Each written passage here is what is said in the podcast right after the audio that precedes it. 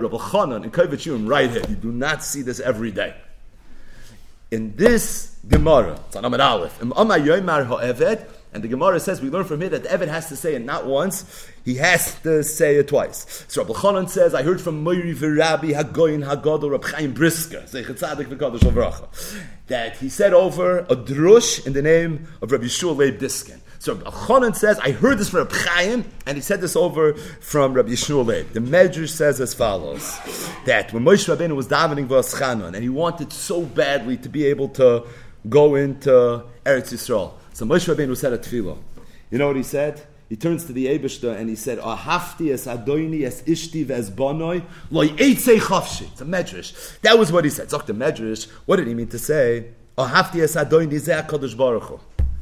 He's the Adoin of the entire world. Es ishti zu ha'tyra. The tyra is ishti. Es bana elu yisra. My klal yisra. He said, Ahavti es adoyini es ishti v'asbonai. Lo y'eitzei chavshi. I don't want to go free.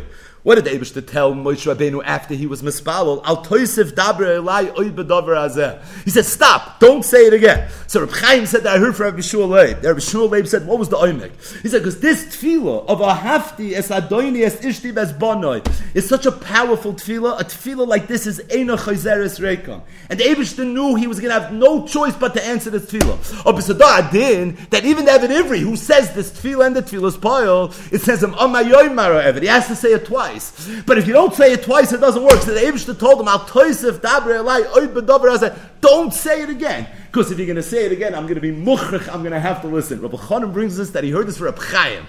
The Reb Chaim said this over from Rabbi Yeshua Leib.